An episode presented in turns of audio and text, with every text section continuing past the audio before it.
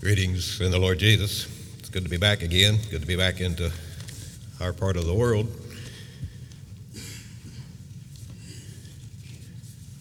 We were in Guatemala for the better part of two weeks. The, the first week was fairly heavy duty board meetings and meetings with bishops and meetings with missionaries and meetings with workers. And after a relaxing weekend, we uh, had a relaxing week with uh, six hours a day in Spanish school. Somewhat relaxing, okay. uh, we took our granddaughter along. She's used to six hours a day, six hours a day of school. We aren't, but anyway. All right, turn with me to Romans chapter 15. We'll start there because I'm taking my title from there. Romans 15.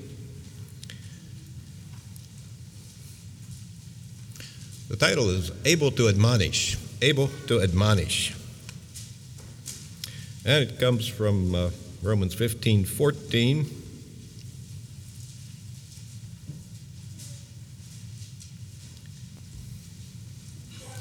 Where Paul says this, and I myself am also persuaded of you, my brethren, that you also are full of goodness, filled with all knowledge, able also to admonish one another. Nevertheless, brethren, I've written the more boldly to, unto you in some sort, that's putting you in mind because of the grace that is given to me of God.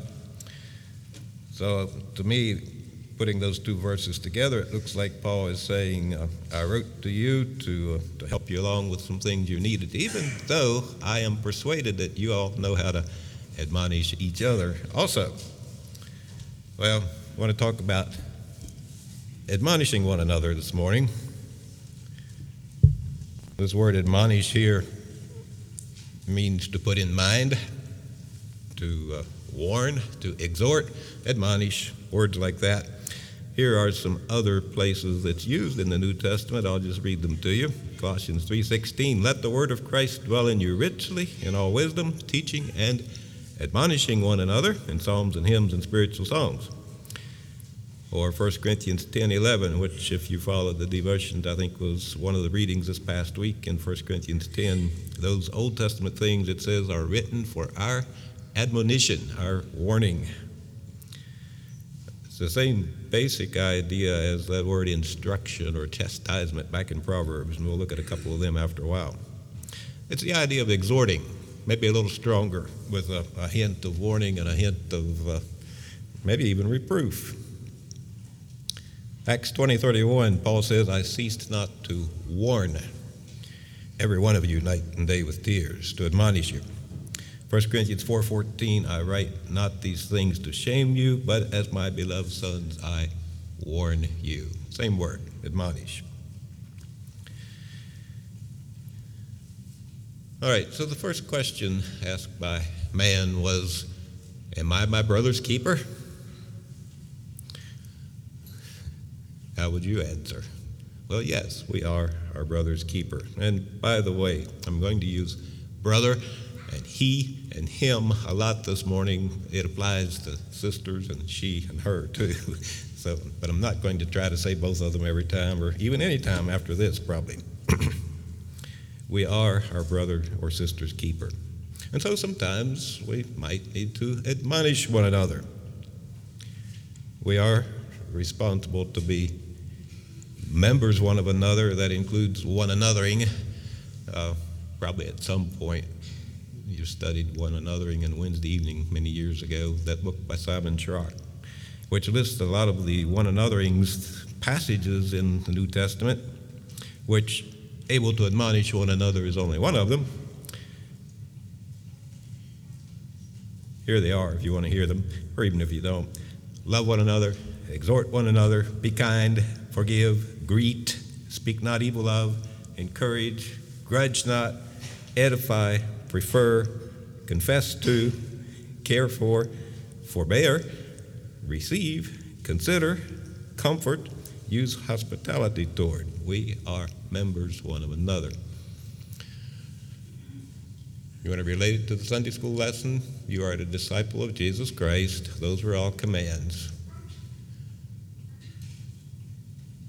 Unbelief is not fulfilling those commands.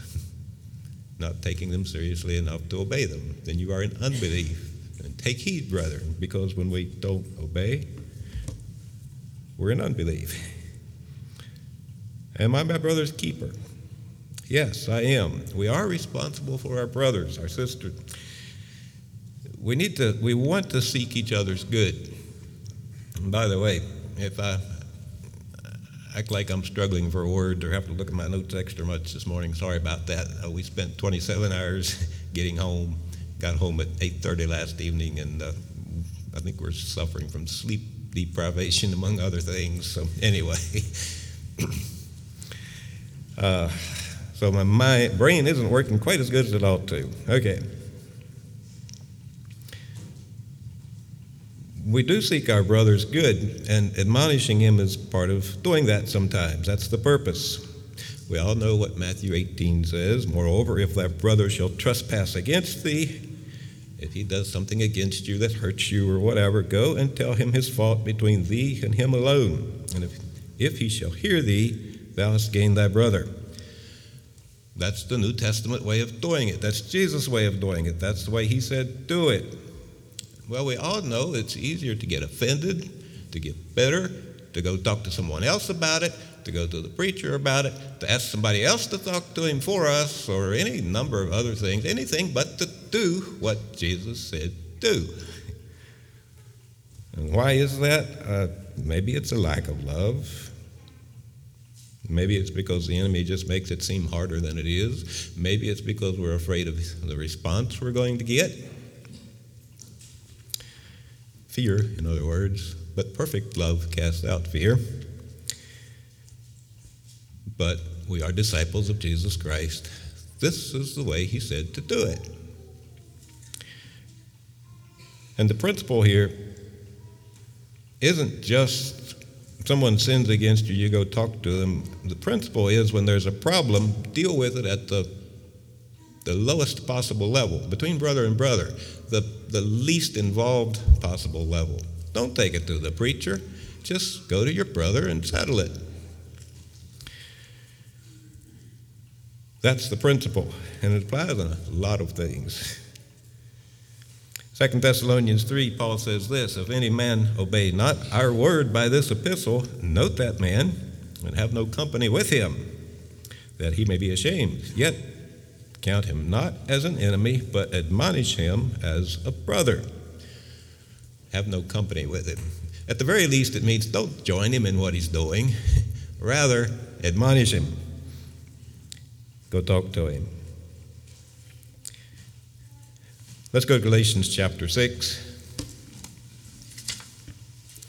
I want to look at these verses, verses 1 to 5, and then we're going to look at some practical things. It's all practical, but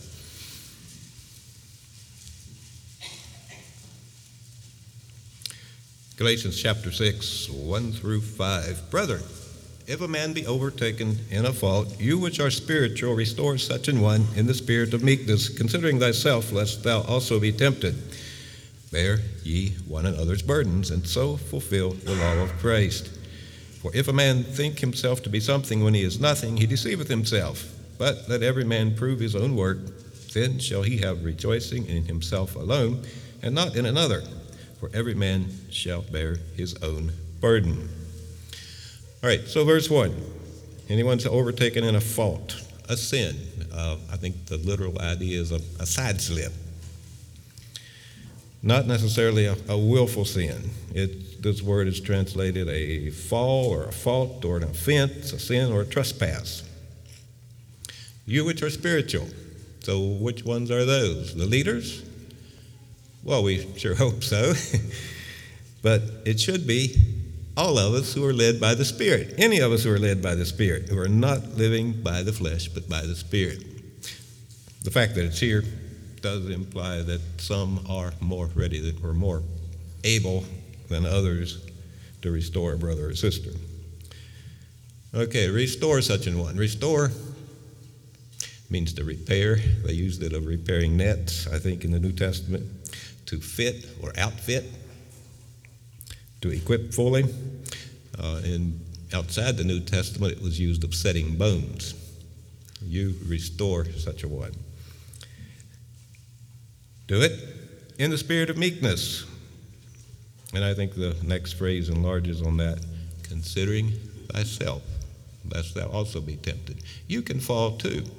You can even fall by doing it the wrong way. And we'll talk some more about that. You can't go with a, an attitude. You can't go with the attitude of superiority. Rather, consider your own motives. You too, I too, am prone to fall. We have to do it with gentleness, with love, carefulness, considering yourself. Probably more than considering him, by the way.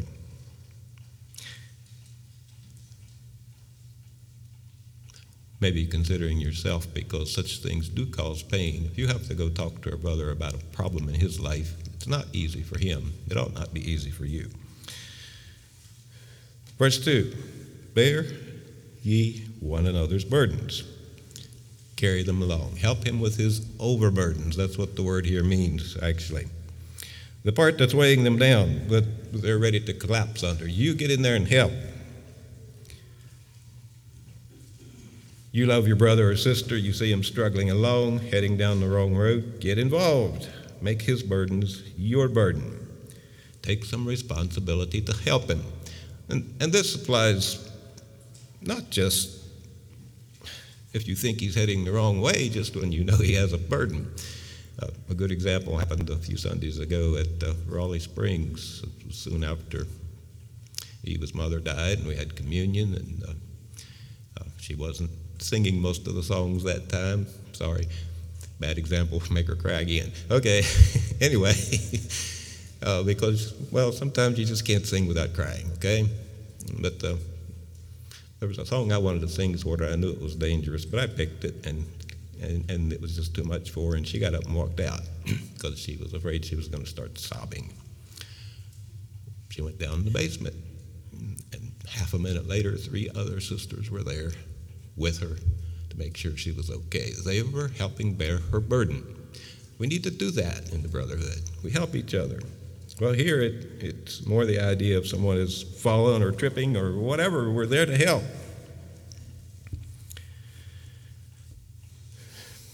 Verse 3 Man thinks himself to be something when he's nothing. He deceives himself. I think this is probably harking back to verse 1 considering thyself. Think about yourself. You know, my brother's sinned. I'm spiritual. I need to go straighten him out. Well, you're deceived. Okay? If that's the way you're thinking.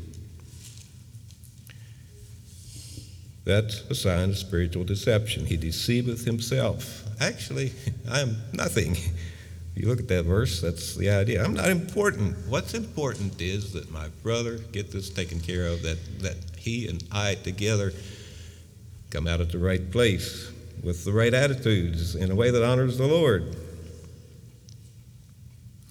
We're brothers, we're sisters. We, in honor, prefer one another. We, there's no way for us to, to be able to look down on someone else and think, I'm better. I can help him because I'm more spiritual or whatever. No, you go as a servant, you go as a brother.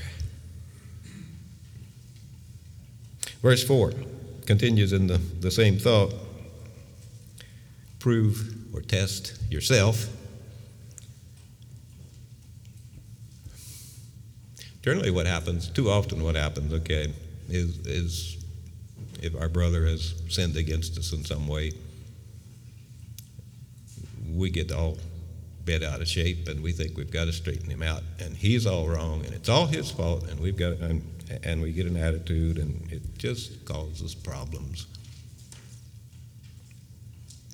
But here paul says prove yourself. Carefully scrutinize test examine your own life and your own motives. Yes we do it all the time but especially if we're thinking of going and talking to some brother about some perceived problem that he has, uh, especially do we need to do it ourselves first.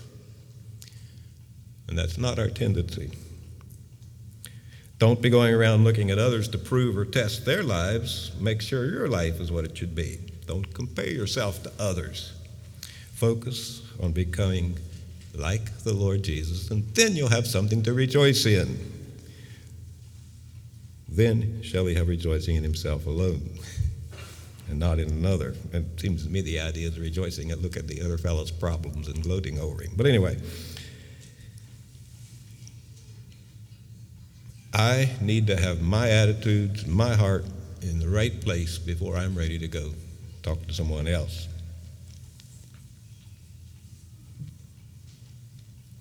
And so, verse 5 every one of us should be concentrating on our own load, our own burden.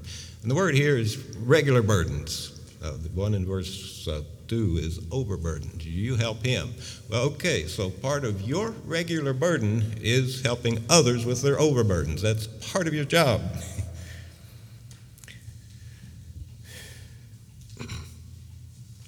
but each one of us should concentrate on our own responsibilities, carrying them out, so that others don't have to come and help us with ours. But by the way, don't forget that it will happen. It will. In some form or other, you need your brother, your sister, and sometime or other, they're going to help you, and it's a good thing. It's the church is designed that way.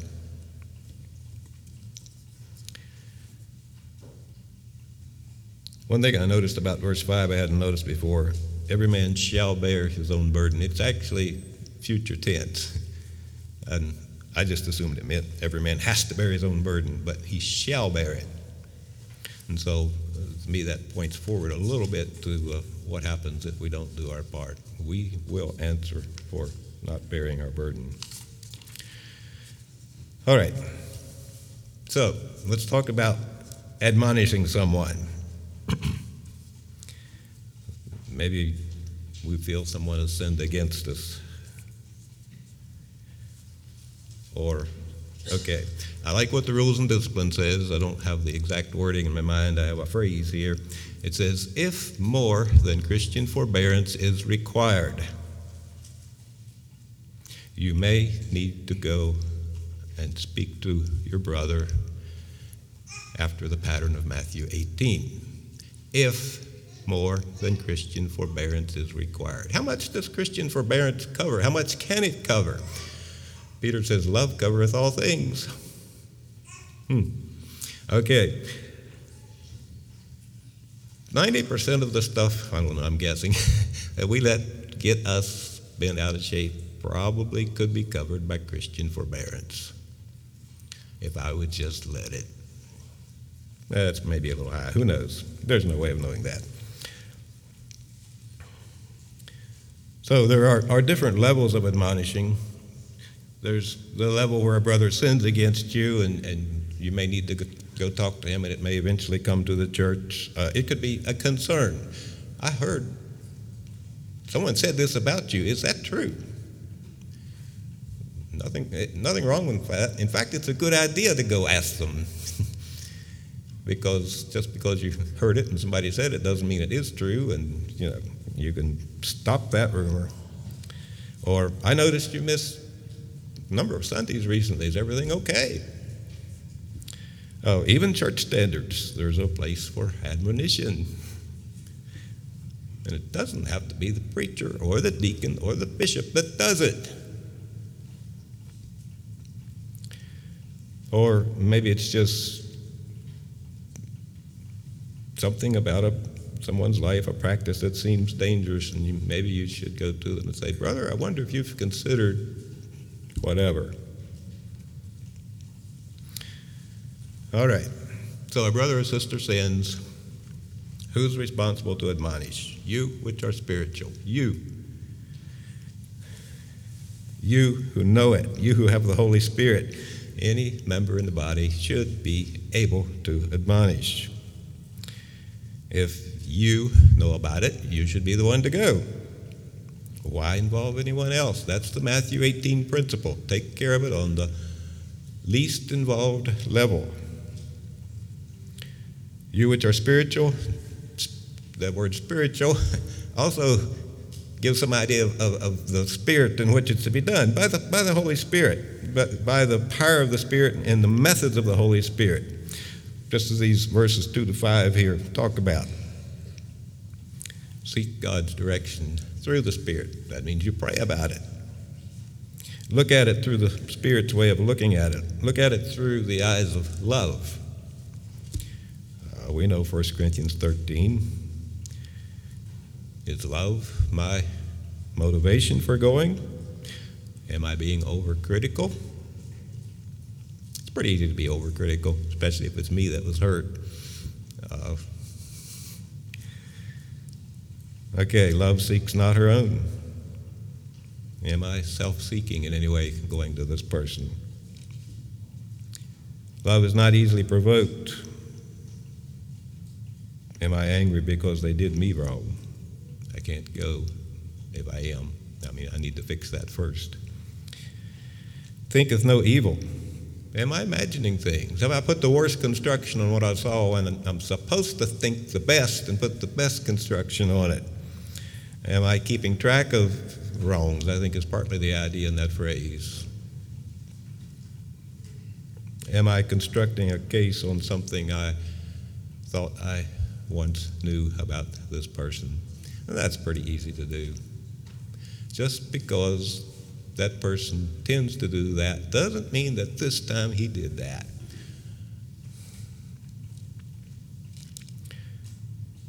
Rejoiceth not in iniquity, rejoiceth in the truth. Am I seeking for the truth to be done, not rejoicing, relishing the idea to take somebody down a notch or whatever? Beareth all things, believeth all things, hopes all things. Am I bearing, forbearing as I ought to be? Not overreacting? Am I hoping, Hope with all things? Am I hoping I'm wrong?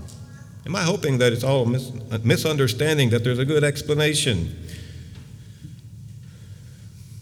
Am I sincerely hoping and praying for a good response and clearing it up, even if it turns out that I was just wrong about what I understood? And numerous times it will probably turn out that way. I just thought I knew something, and it turns out there's lots I didn't know. All right, some practical things. Practice Matthew 18, 21 to 35 first. We talk about the Matthew 18 way, and we usually talk about verses 15 to 17, but a lot bigger part of that chapter is about forgiveness. And if you have not forgiven, you are not ready to go talk to that brother or sister. So deal with your own heart first. The Matthew 18 way is the way of forgiveness. And by the way, if you've been faithfully uh, one anothering each other, it makes it a lot simpler to do what you need to do because you already know you care. Your brother already knows you care about him and like him, even. So search yourself, make sure your own attitudes are right. Let love be the motivation. Let love subdue you. Meekness, do it in meekness, gentleness, understanding. I've fallen too, and I've had to have, I've have, have had to have had this is like studying Spanish, trying to get the right verb conjugation. Anyway, I've, I have had to have had brethren come, anyway, brethren come to me before about things, and they were right when I was wrong. Express appreciation and love somewhere in the conversation. Perhaps not right at first. It sounds like you're buttering them up. I knew a brother once who faithfully, uh, when he gave me uh, words of appreciation, I began to wonder what's coming. Uh, anyway, which was okay. I appreciated him anyway, but uh, shouldn't be the only time you appreciate somebody, by the way. But still, make sure the brother knows you love him and care about him, and it's not all criticism.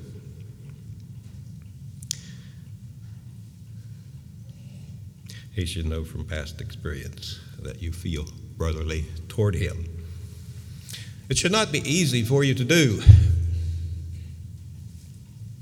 If it's easy for you to do, pray about it some more until it gets hard. It shouldn't be easy for you to hurt someone, and it's going to hurt. It just does. More often, I mean, it never feels good to have someone come with a concern or that kind of question.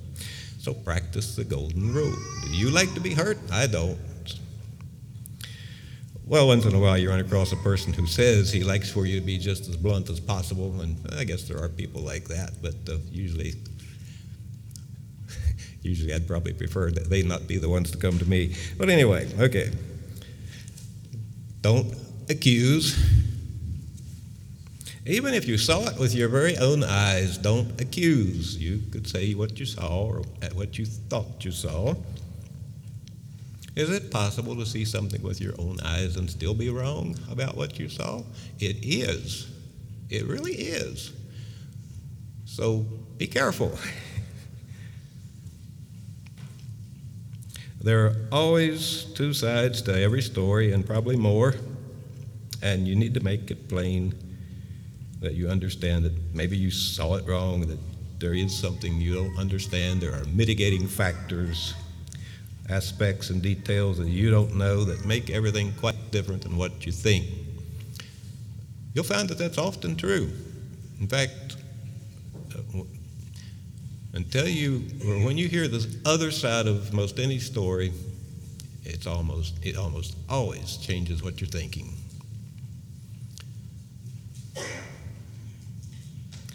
We can, it's not uncommon for somebody to come and, and and tell us how terribly someone treated us or did this and this and this and this. Oh, that sounds awful. But if you actually go talk to the other person and hear their side, it's going to sound different. It is. and not always can you tell exactly where the truth is, but probably somewhere in between. And sometimes you never can figure that out. And so we, we ought to recognize that. Remember that generally, what people do makes perfect sense to them. The things that they do made perfect sense to them at the time. And so uh, it may have looked stupid to you, may have looked wrong, it may have been for that matter, but anyway, they, when they did it, it made good sense. Okay, once in a while, Obviously not. That's not even true. People just do stupid stuff, and they mean to. But a lot of those, generally, if we're doing, trying to be responsible, what we do, it makes sense to us. And that's going to be true of someone you go to with a concern also. So don't accuse. That was kind of all under that point. Be willing to listen. Go and be willing to listen. If you're to bear his burden, you need to understand, to hear him out. If you don't hear him out, he's going to think you don't really care. And what's more, he will be right. Because you don't really care because you didn't hear him out.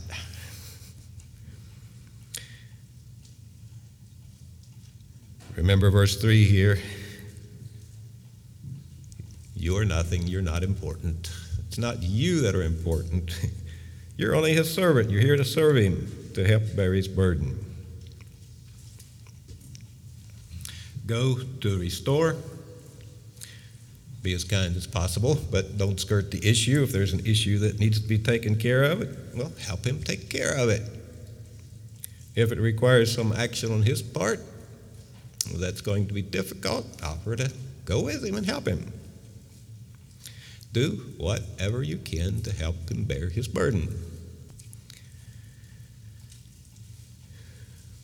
Don't quench a smoking flax or break a bruised reed. Don't go stomp on him.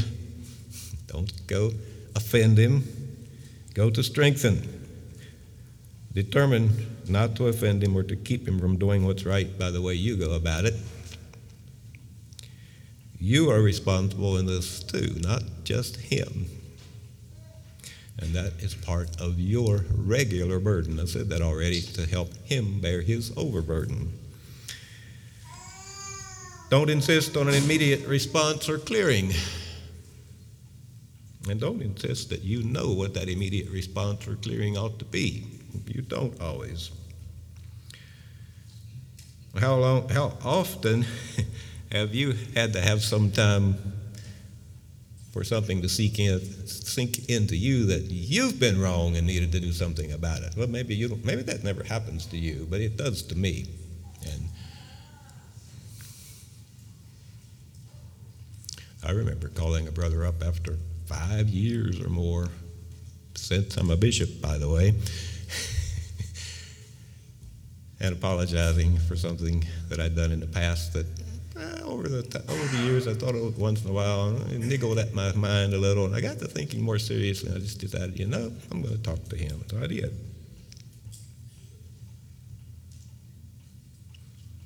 Didn't really apply that to the bishop role, by the way. It was per- uh, personal relationship thing.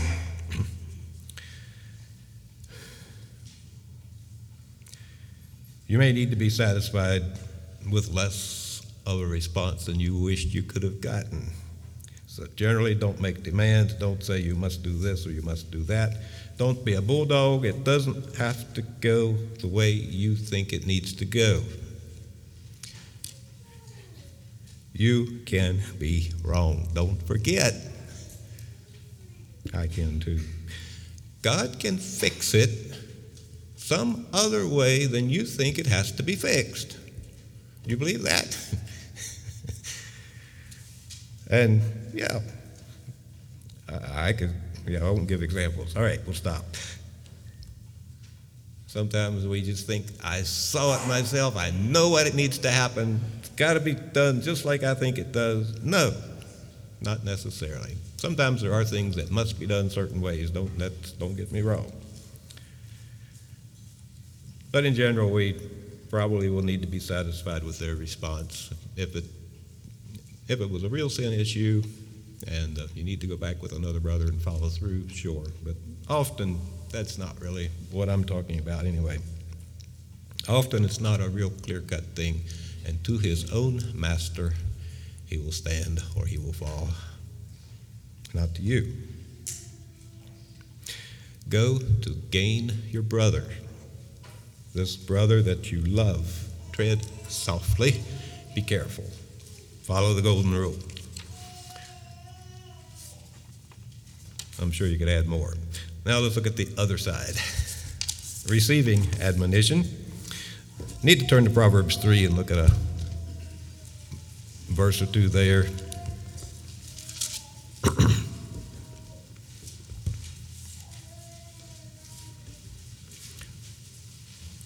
These are familiar verses, I know, but the Proverbs 3 11 and 12 My son, despise not the chastening of the Lord, neither be weary of his correction. For whom the Lord loves, he corrects, even as a father the son in whom he delighteth. That word chasteneth there is one that appears often in Proverbs, 30 times I think it is. Here it's translated chastening. Don't despise the chastening of the Lord. Most of the time it's uh, translated instruction and one time correction. Here, listen to a few of these. Proverbs 8:33, hear instruction and be wise and refuse it not. Refusing instruction is the mark of a fool.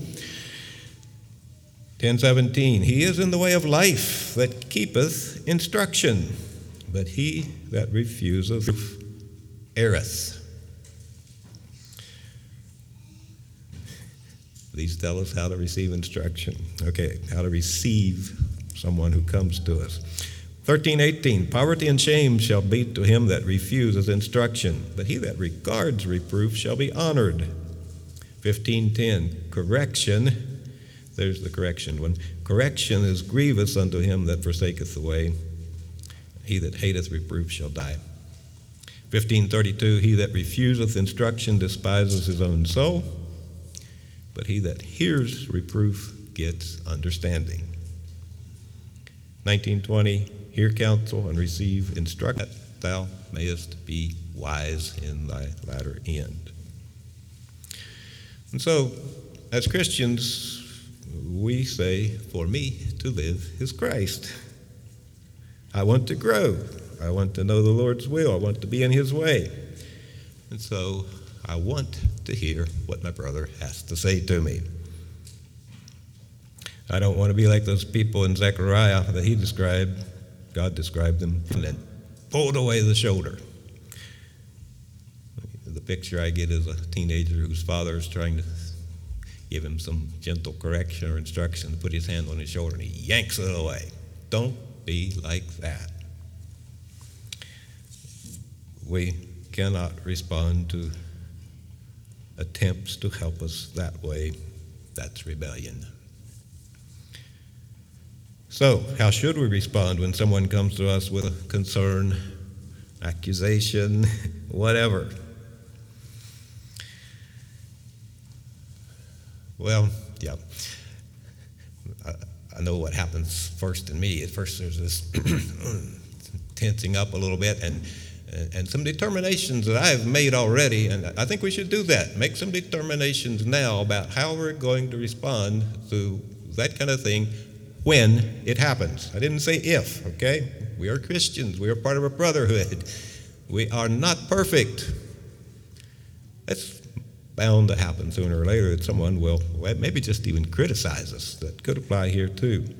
But I know what it feels like when I know someone's coming to me with a, c- concern or a criticism. I kind of have to, okay, I'll, Lord, help me here. I want to respond in a way that honors you. And I make some determinations that I will do that. And I do that. I've done that long ago and continue to do that. so determined to profit from it. Probably our first inclination is let's get this over as quick as possible. But that's not always the best. Determined not to react in unchristlike ways. Determined to love the brother who comes anyway no matter how he comes, by the way. Determined not to get angry, determined not to uh, respond in a way that shows you're upset. Be easy to be entreated. And to me, that means he should know that he can come to you without being afraid that you're going to bite his head off or react in some other ungodly way.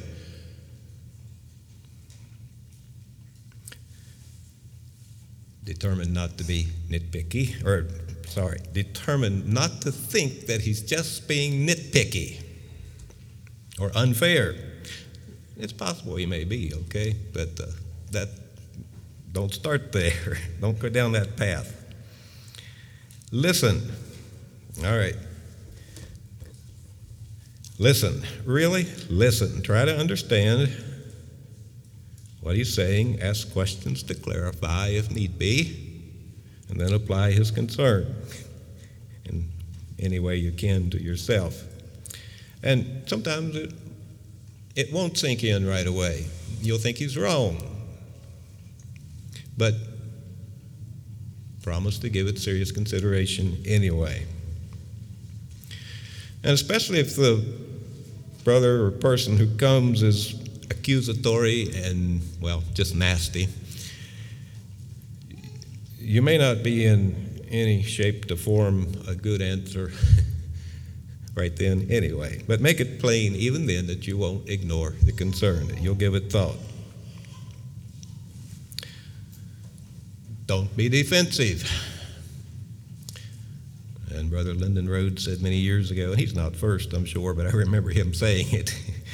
if you're wrong, you shouldn't be defensive. If you're right, you don't need to be.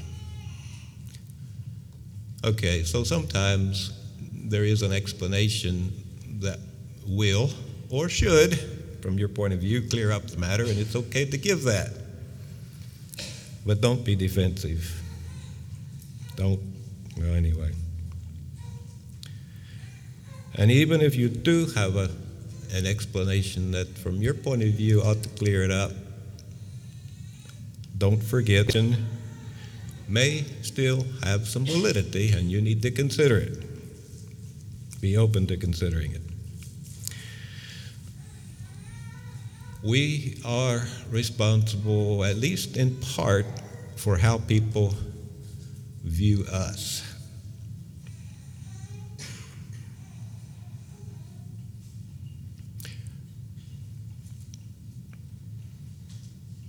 If 10 people in the congregation view me as overbearing and, and whatever, I need to consider that. I don't think I am. They're wrong, pretty sure. Well, but why do they see me that way? I need to consider that. And if this brother comes to you and sees you in this way, you need to consider it. At least consider it, even if you're convinced.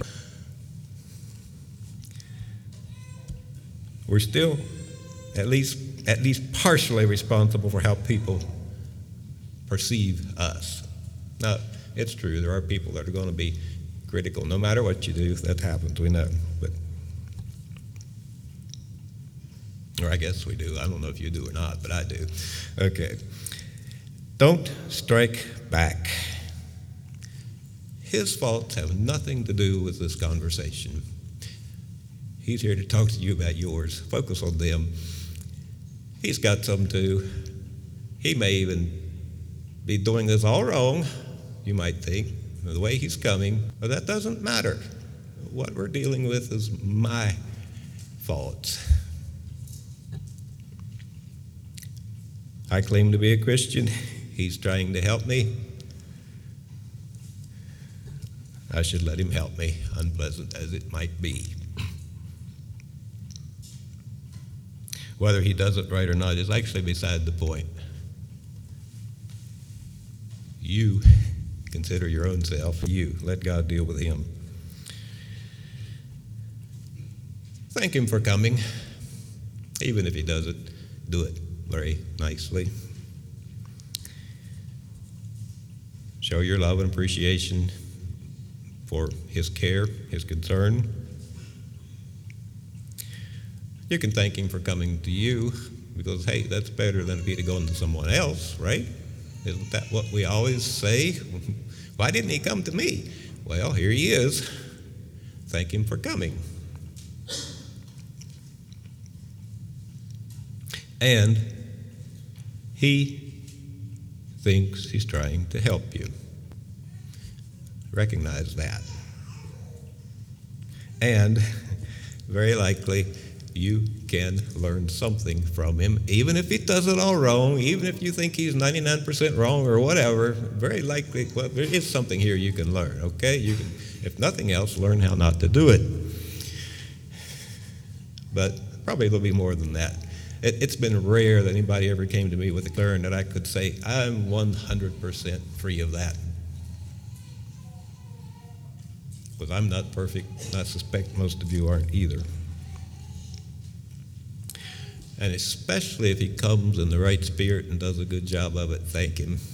Build that relationship, build the church. So bless him and edify him in return. So if there is a problem, if, if what he says to you is right and or partially right, deal with it immediately if possible.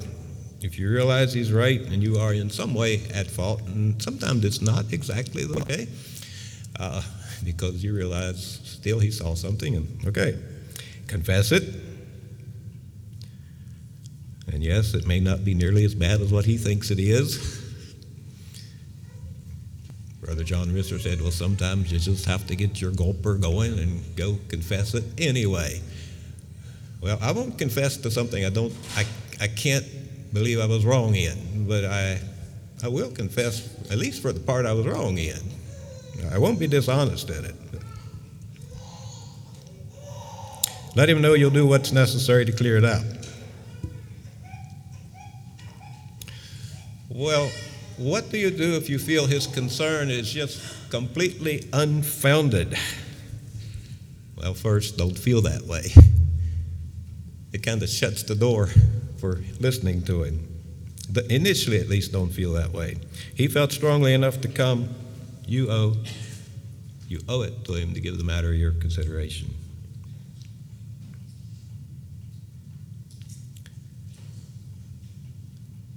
Pray about it. The Lord may be using him to speak to you. The Lord is using him to teach you at least. Here's an opportunity to build brotherhood. It's not the kind we look for, maybe, but uh, still, that's what it is. Perhaps you think it's just a difference of opinion or of practice. Well, consider it anyway. Maybe a change is in order for conscience sake. Conscience, I say, not of thine own, but of the other. Interesting passage.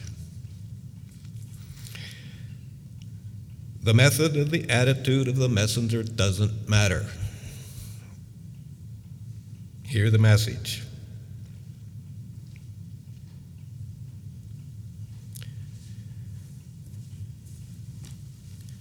All right, that's about the end of my list. Just a couple things I want to emphasize right at the end here. Do it.